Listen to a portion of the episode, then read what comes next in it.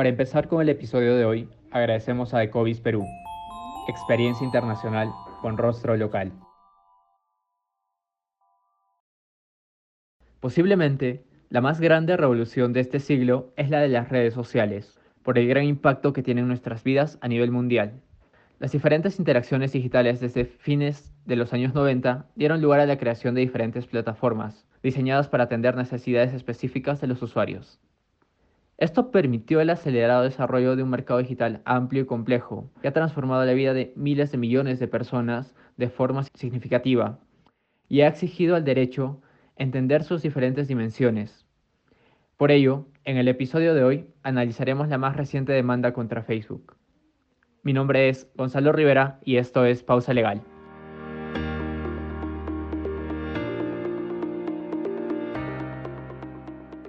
Bienvenidas y bienvenidos. El día de hoy contaremos nuevamente con Mario Zúñiga, abogado por la Pontificia Universidad Católica del Perú, líder de la práctica de competencia y mercados de EY Law, quien nos comentará acerca de la demanda colectiva de más de 45 estados de Estados Unidos y la Comisión Federal de Comercio contra la red social Facebook, ya que consideran que realiza prácticas monopólicas para absorber potenciales competidores y menoscabar la libre competencia. Bienvenido, Mario. Hola, ¿cómo estás? Qué gusto estar nuevamente con, Pausa Legal y siempre un gusto conversar con, el equipo de Yusef Veritas. El gusto es todo nuestro.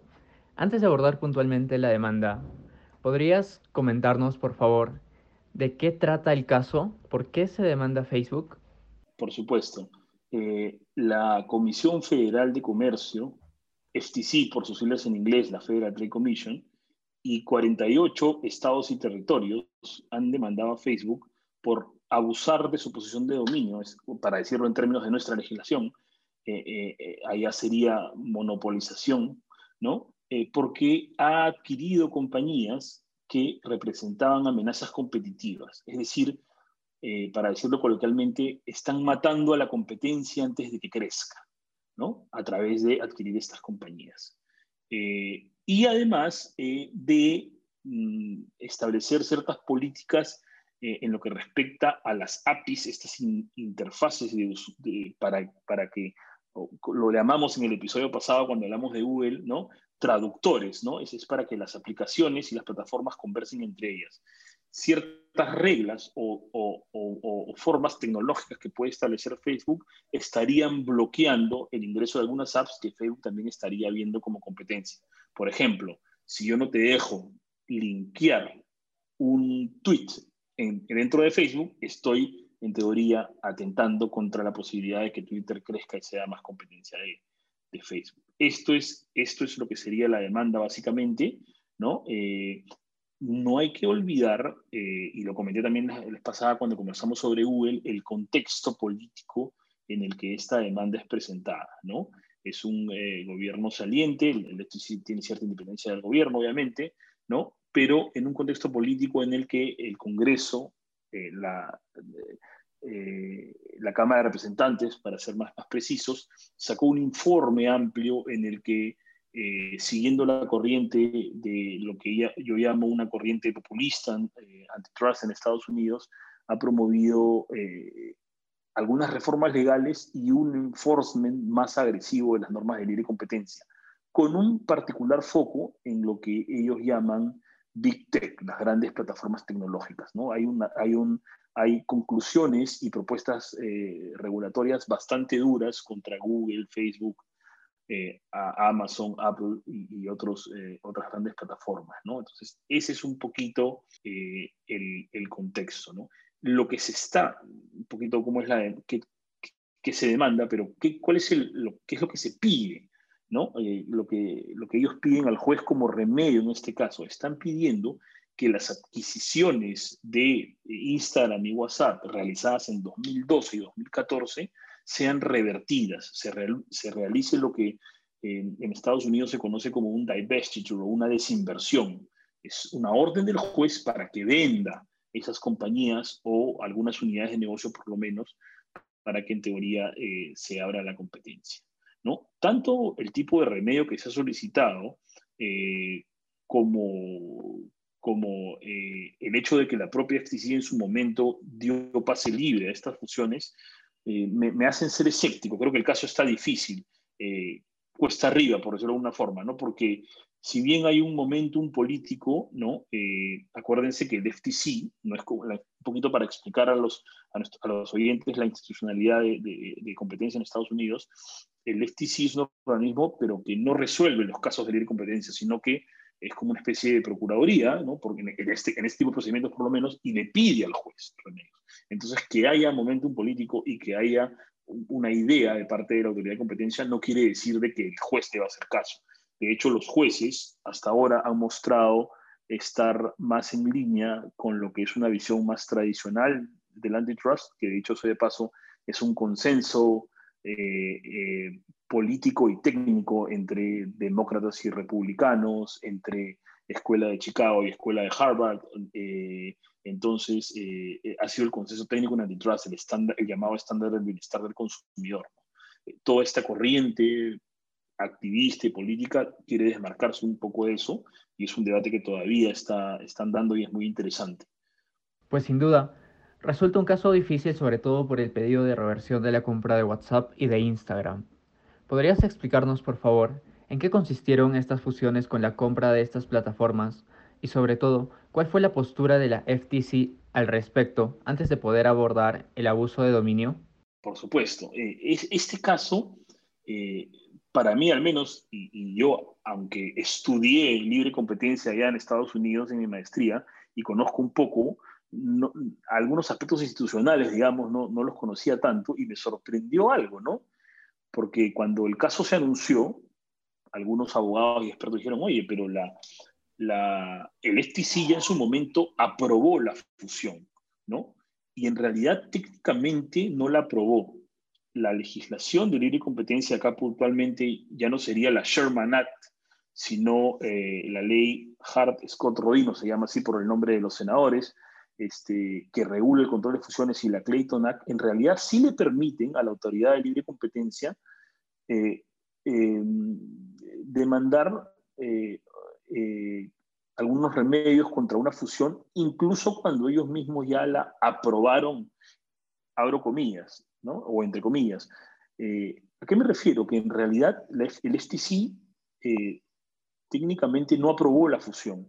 La investigación, en su momento, Facebook notificó las adquisiciones de Instagram y WhatsApp, pero el procedimiento, ¿cómo terminó? No terminó como uno hubiera esperado, como, como es, por ejemplo, acá con el control de fusiones, eh, que hemos tenido muchos años en el sector eléctrico y, que ya tenemos ahora regulado, entra en vigencia pronto para todos los sectores de la economía, ¿no? Uno hubiera esperado que Indecopy saque un informe, analice el caso y saque una resolución expresamente aprobando la fusión.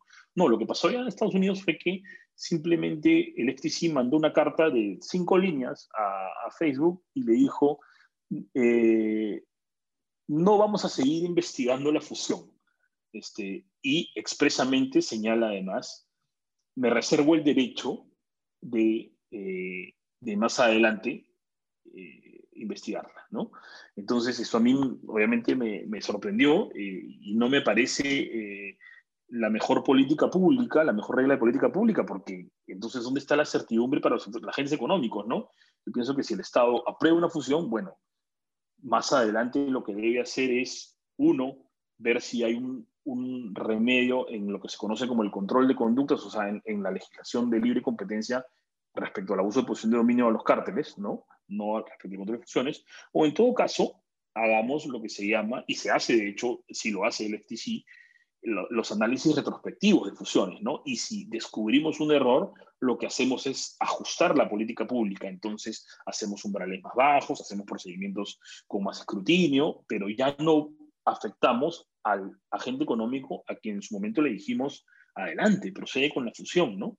Eh, ahora, dicho esto, hablé con algunos, pregunté, investigué, revisé algunos papers, hablé con algunos colegas también en Estados Unidos y en realidad, si bien la ley permite esta posibilidad, eh, no es que el FTC lo haya hecho frecuentemente. En los casos en los que ha revisitado una fusión ya aprobada, ha sido porque la parte, eh, digamos, ocultó algún tipo de información o está incumpliendo alguna de las cosas a las que se comprometió en la fusión. Porque en términos generales, recordemos acá y volvemos un poco a lo básico, ante una notificación de una fusión, la autoridad de competencia puede decir, ok, no me preocupa, entonces aprobémosla. También puede decir, oye, pienso que te puedo aprobar la fusión, pero me preocupan algunos aspectos. Y ahí la parte puede decir, bueno, me comprometo a hacer esto, esto y esto, y entonces la autoridad le dice, ok, proceda a la fusión. O también puede decir que la bloquee. Entonces, eh, eh, e, eso es un poquito el escenario, ¿no? No suele ser ejercido esto, esta posibilidad. Entonces, por eso el caso es raro y como decía, está cuesta arriba. Ahora, todo esto, déjeme comentarles, es interesante para nosotros acá en Perú, porque la ley de control de fusiones que, como les comentaba, ya eh, ya teníamos desde, noviembre de 2019 en realidad una ley de fusiones que entraba en vigencia ahorita el 1 de marzo, pero el Congreso, eh, como, el, como la ley de fusiones se aprobó, o la ley de control de concentraciones, para ser más precisos, se aprobó vía un decreto de urgencia, el Congreso, un decreto de urgencia emitido por el presidente Vizcarra en, el, en ese interregno que tuvimos con el Congreso disuelto, ¿no? Entonces el, Congreso actual podía revisar ese acto normativo lo revisó en comisión y además la congresista Senaya Solís presentó eh, un, proyecto de ley con algunos cambios puntuales. Entonces, lo que tenemos ahora es una nueva ley, ha derogado el DU, y uno de los cambios eh, que, ha introducido es que en el esquema anterior, ¿no? tú notificabas o no notificabas la fusión. Se entendía que si no tenías que notificar, obviamente la fusión está implícitamente aprobada, ¿no? puede ser que alguien diga, oye, pero esa fusión, pese a que tenía un, valor, unos valores de venta, eh, o mejor dicho, pese a que las empresas involucradas tenían un valor de venta chico, igual después lesionó la competencia de alguna manera. Bueno, como les decía, ¿no? Respecto a Estados Unidos, hagamos un estudio retrospectivo, modifiquemos los umbrales, pero ya eh, no hay regla perfecta, alguna fusión se te podía pasar, digamos, ¿no? Eh, pero, pero ahora lo que tenemos es una regla que dice que la Secretaría Técnica de, la Comisión de Defensa de la Competencia de Indecopi puede revisar una fusión si considera que hay indicios razonables de afectación a la competencia o de que se va a generar una posición de dominio. Incluso, se entiende, no lo dice el artículo, pero es obvio, incluso si la fusión no tenía que ser notificada. Esta regla para mí no es la ideal. Insisto, reconociendo que los umbrales pueden ser imperfectos ¿ah? y que puede ser que así como una, red, eh, una red de pescar que tiene, eh, que, tiene los espacios muy grandes, algunos peces se te van a pasar, ¿cierto? Eh, pero prefiero una regla imperfecta que dé mucha, mucha predictibilidad a una regla que en teoría sería más comprensiva, pero que sí va a generar una impredictibilidad, porque ahora lo que va a hacer la gente es, ante la duda, mejor notifico, ¿no? Eh, y, esto va a recargar además la comisión con muchas operaciones de concentración que no necesariamente ameritaban una revisión. ¿no? Entonces, eh, ese es el primer aspecto del caso que quería comentar y como decía, con algo de relevancia para el, debate de, de la norma peruana. En efecto, estos criterios adoptados contravendrían la seguridad jurídica al no considerar el silencio administrativo positivo, cuando amplían los márgenes de revisión de la fusión mucho después de que no se ha negado la aprobación de la misma. Y desde un punto de vista económico, esto generaría una mayor carga procesal debido a que los usuarios tendrían que notificar dichas, eh, dichas fusiones a las entidades correspondientes. Por otra parte, en relación a la demanda que alega Facebook, ¿tiene una posición de dominio? ¿Qué criterios adopta la FTC para delimitar el mercado relevante al respecto? Claro. Mira, como te había comentado al inicio, este es un caso de eh, monopolización, que nuestra ley eh, está definida como abuso de posición de dominio. Entonces, lo primero que se hace en este tipo de casos es decir, eh, oye, hay que definir si la empresa tiene o no posición de dominio. Y para esto tienes que definir un mercado relevante en el que esta empresa tendría posición de dominio, ¿no? Eh, y, a mí me quedan dudas de cómo el FTC ha definido el mercado relevante. Lo que ellos dicen es, eh, es el mercado de redes sociales personales. personal social networking, ¿no?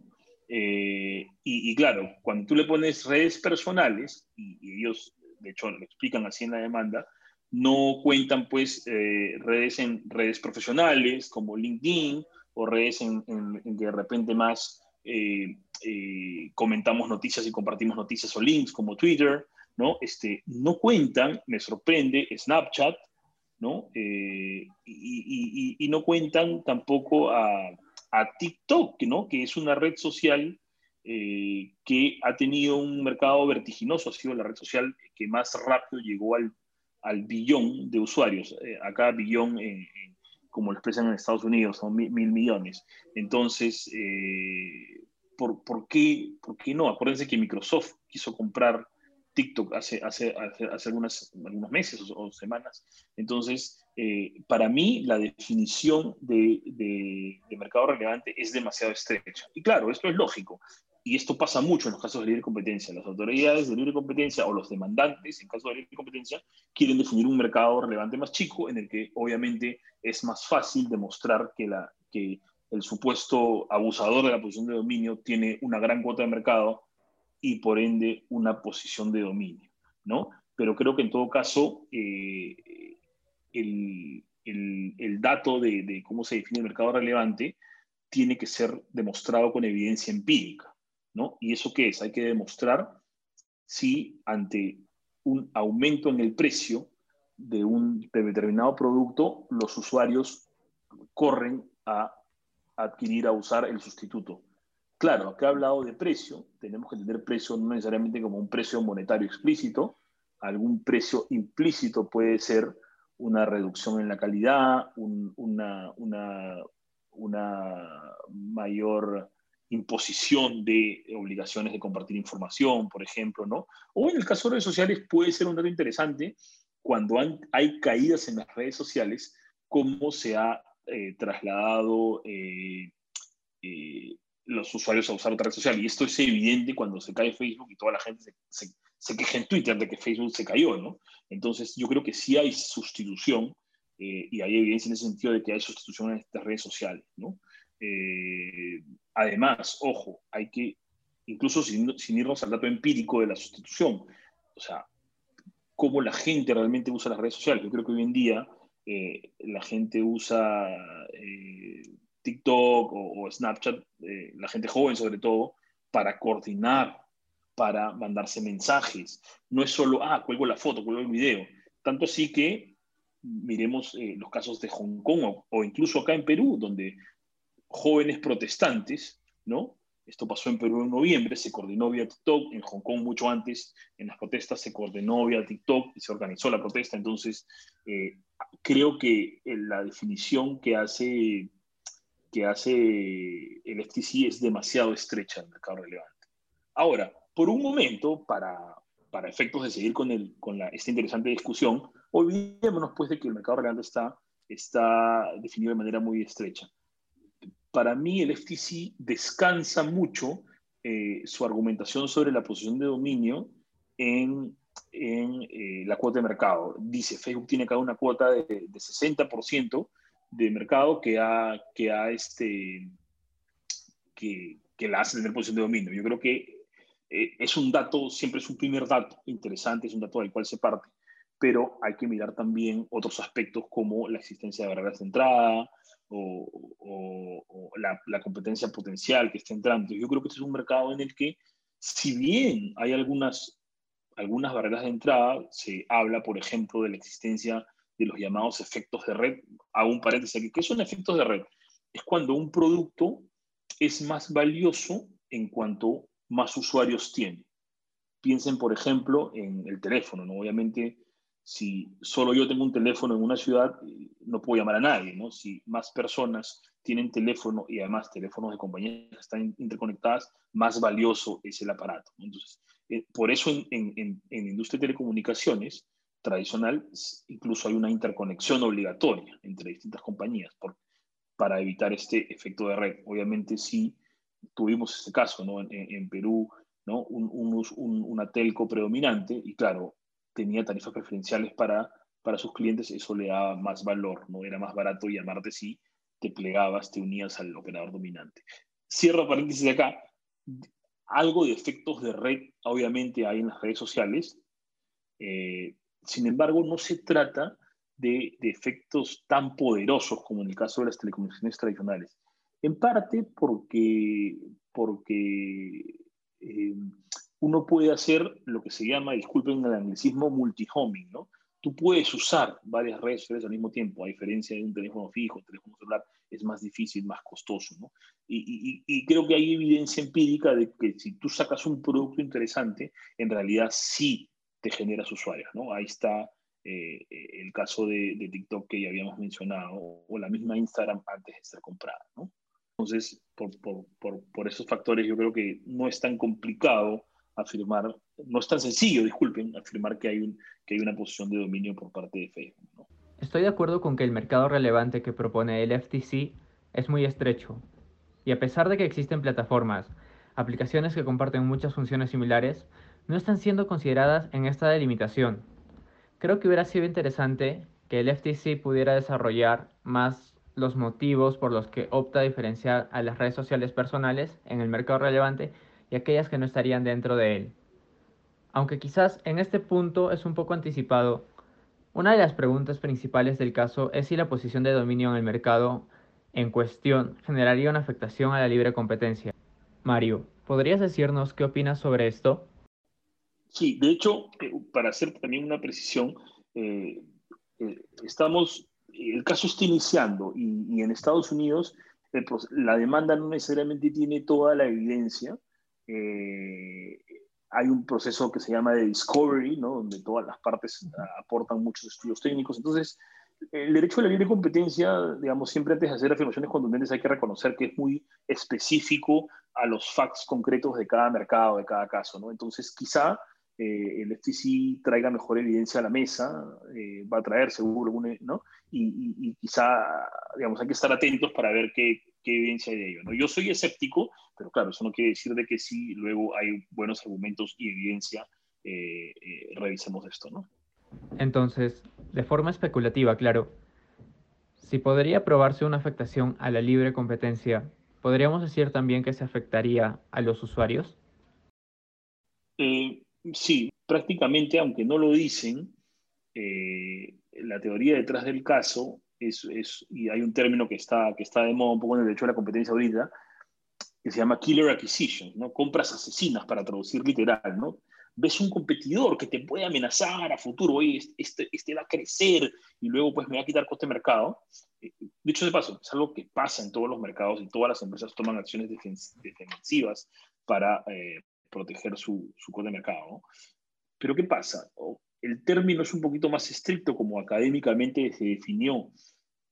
Killer acquisition se refería a un tipo de, adquisición en la industria farmacéutica muy específico, en el cual las empresas compraban eh, eh, laboratorios más chicos que habían descubierto pues alguna nueva medicina, ¿no? Y, y lo que hacían era realmente matar la empresa cerrar ese producto, nunca sacarlo al mercado. Entonces ahí sí era clara la afectación a la competencia y al mercado, porque el derecho a la libre competencia, siempre vale la pena recordarlo, al final eh, quiere proteger la eficiencia económica, que, la competencia, que es un proceso que nos va a llevar al bienestar del consumidor. No busca directamente favorecer al consumidor, sino proteger este proceso competitivo. ¿Ya? Entonces, ¿qué eficiencia nos preocupa?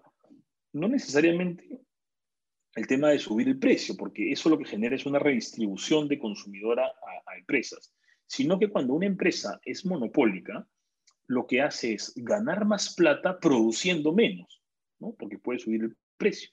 Entonces se genera una especie de ociosidad, ya no, ya no, ya no produzco tanto. Y lo que realmente perjudica la eficiencia es estas unidades, estos productos adicionales que se dejaron de producir, este nuevo remedio que se deja de producir, por ejemplo.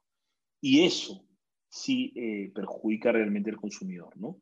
Entonces, mm, la pregunta es, oye, pero este esquema así, alguien con función de dominio que realmente esté matando iniciativas, se, em, se está produciendo en este caso, a veces quien, quien hace una compra mata, entre comillas, la empresa que adquiere, la incorpora, la fusiona, la absorbe, pero no necesariamente restringe la oferta, porque incorpora las, las capacidades, el know-how, el personal, lo que sea de esta empresa comprada y expande su oferta. ¿ya? Pero en el caso de Facebook, con Instagram y WhatsApp, además, es más claro que, o por lo menos, perdón, no me queda claro de que Facebook al comprarlos haya, o sea, para empezar, no los dejó, o sea, siguen funcionando, los ha mantenido como marcas independientes y como productos independientes, si bien sí linkea información y ha generado algunas eh, integraciones, digamos, mm, puedes tenerlo como producto independiente, ¿no? Y ¿Ustedes qué opinan? Yo creo que no ha bajado la calidad, se especuló mucho sobre, si WhatsApp empezaría a cobrar, ¿no? Eh, no es el caso.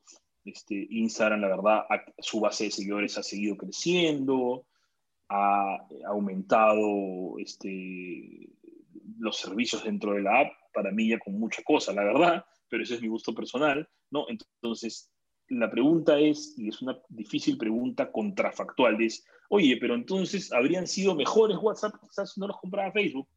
Puede ser, pero es una pregunta bien difícil de responder, ¿no? Eh, y, hay que pensar acá también en los incentivos a largo plazo. Alguien dice, oye, pero si están comprando las compañías y las matan, entre comillas, ya vemos que realmente no las matan, o no siempre por lo menos las matan, ¿no? Eh, ya no hay incentivos para que surja competencia. Eso no es del todo cierto, porque si se ponen a pensar lo que motiva a los innovadores y a los capitalistas de los innovadores, eh, es en realidad ganar dinero, entre otras cosas, obviamente, puede haber motivaciones más personales o más, más inspiracionales, ¿no? Eh, con otros objetivos, pero principalmente es, es, es recuperar inversión, ¿no? Y, y la pregunta es, entonces, el hecho de que Facebook te compre por un billón de dólares, mil millones de dólares, eh, desincentiva la inversión? No, pues no necesariamente, porque los, los, los capitalistas y los, y los, innovadores pueden eh, recuperar su inversión incluso más rápido si una gran empresa te compra. Entonces, eso también es, se vuelve un aliciente para eh, innovar, para, para, tratar de descubrir nuevas formas, nuevas formas de llegar al consumidor, nuevos servicios, ¿no? Y, incluso invertir en ellos. Entonces, es discutible si, si por ahí hay un daño a la competencia o a los consumidores.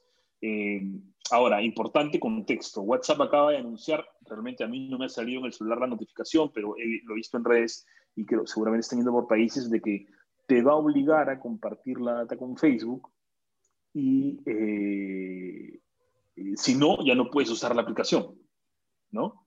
Eh, eh, entonces, eh, quienes han relevado esta información dicen que estarían cumpliendo algunos de los compromisos que adquirió con, los, con, los, con las agencias de competencia que aprobaron la fusión en su momento con WhatsApp.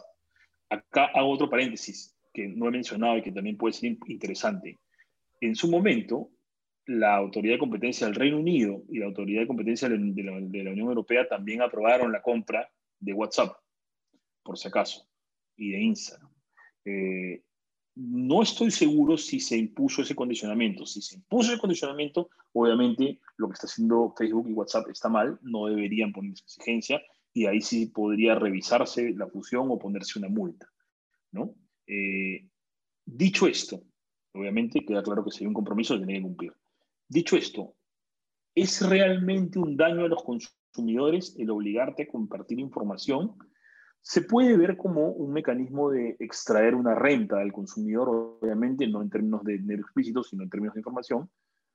Pero la pregunta es, ok, sí, le está sacando más información al consumidor, pero esto es un daño realmente. Yo creo que, eh, sin, sin, sin, perjuicio de que es muy importante proteger la privacidad y, y cierto tipo en particular datos personales, hay que reflexionar si el consumidor realmente valora tanto la privacidad como pensamos que la valora, porque si uno mira el comportamiento de los consumidores, ¿no? Eh, a ver, no sé si ustedes han visto, ¿se acuerdan del reto, este FaceApp, donde con, con, una aplicación medio rara, creo que era rusa, te, te convertías en viejo o te cambiabas de, te cambiabas de género, ¿no? Este, sí, sí, sí. Entonces, creo que nadie leía los términos y condiciones, porque le está dando toda tu información a la empresa, ¿no? Y la gente alegremente hacía eso en redes sociales. Entonces yo digo, ¿de verdad la gente valora tanto la información como dice que la valora? La gente lee los términos y condiciones cuando, o las políticas de privacidad cuando entran nuevas webs o nuevas apps.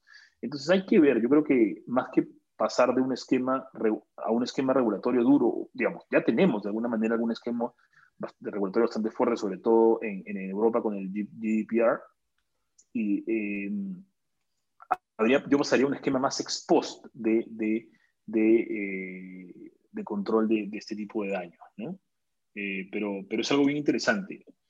Ojo también acá, para terminar con esta parte, que algunos escándalos como, como el de Cambridge Analytica, que, que, que, fue, que fue un mal uso de la información por parte de esta empresa, pero la gente lo trató como una especie de leak de información de Facebook.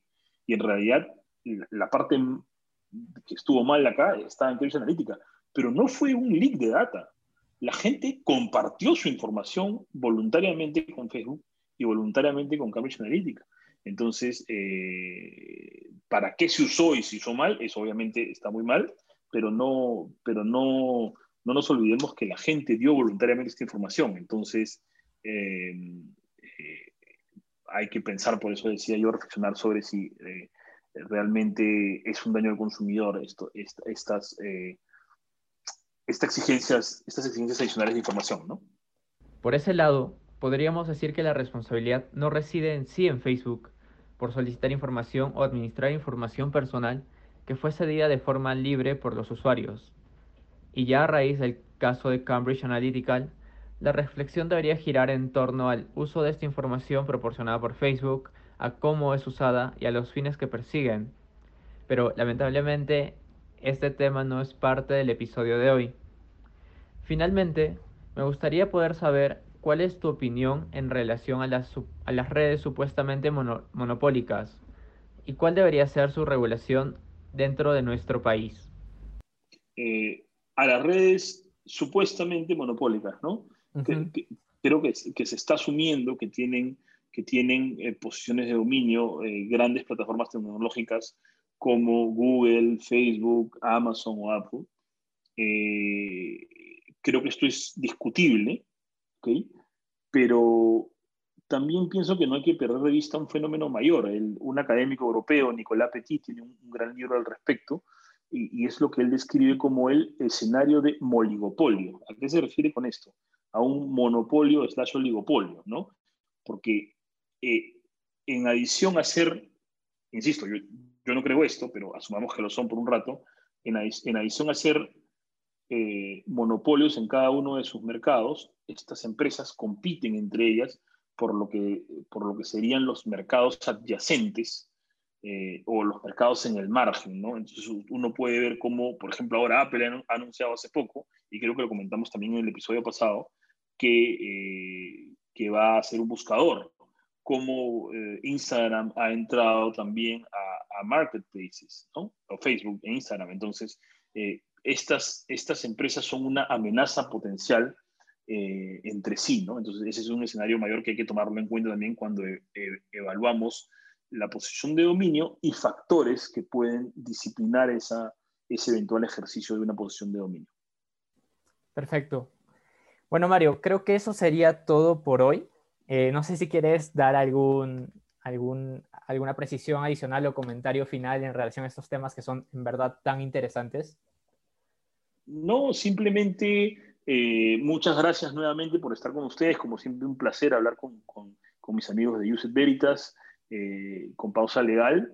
Y estemos en contacto porque se vienen interesantes casos eh, al respecto, eh, se habla de un caso contra Amazon, ¿no? Y hay una demanda, es caso una demanda privada contra Apple también por parte de la empresa que, que, creó Fortnite, ¿no? Dueña de Fortnite. Entonces, es un fenómeno muy interesante y hay que observarlo de cerca. quizá el fenómeno de plataformas digitales no toca tanto en el sentido de que esas demandas por ahora no se dan en Perú, pero quién sabe podrían llegar. ¿no? En Perú tenemos que trabajar para promover un ecosistema digital que, que lo tenemos muy, muy, eh, muy, muy incipiente, digamos, por, por, por, ser muy gentil, ¿no? Pero en todo caso, de, de, esta, de estos casos se desprenden también principios generales del derecho a la competencia que, sí pueden ser interesantes en, en, casos acá, ¿no? Sobre todo ahora que tenemos también en adición al denominado control de conductas, ¿no? Eh, el control de estructuras o control de concentraciones. Entonces, eh, hay que estar atento a esos desarrollos del derecho de competencia en el mundo, creo que siempre nos ayuda a estar actualizados ahí. Sin duda alguna, y son temas sumamente novedosos y que tienen un gran impacto en nuestras vidas, sobre todo por, el, por la conexión tan cotidiana con la que estamos dentro de las diferentes redes sociales de nuestra preferencia. Entonces, agradecerte por habernos acompañado una vez más aquí. En definitiva, vamos a estar contando contigo para futuros episodios en relación a estas demandas. Y bueno, personalmente estoy muy a gusto con tu participación. Ha sido, y gracias, También, sí, y gracias también a nuestros oyentes por habernos escuchado, si es que han llegado hasta aquí. No se olviden de seguirnos en Facebook, Twitter, Instagram LinkedIn como arroba todas las redes sociales de las que hemos hablado hoy día. Y no se olviden también de nuestro portal jurídico US360 y nuestra plataforma de desarrollo social Siembra. Los esperamos y las esperamos en un nuevo episodio. Muchas gracias.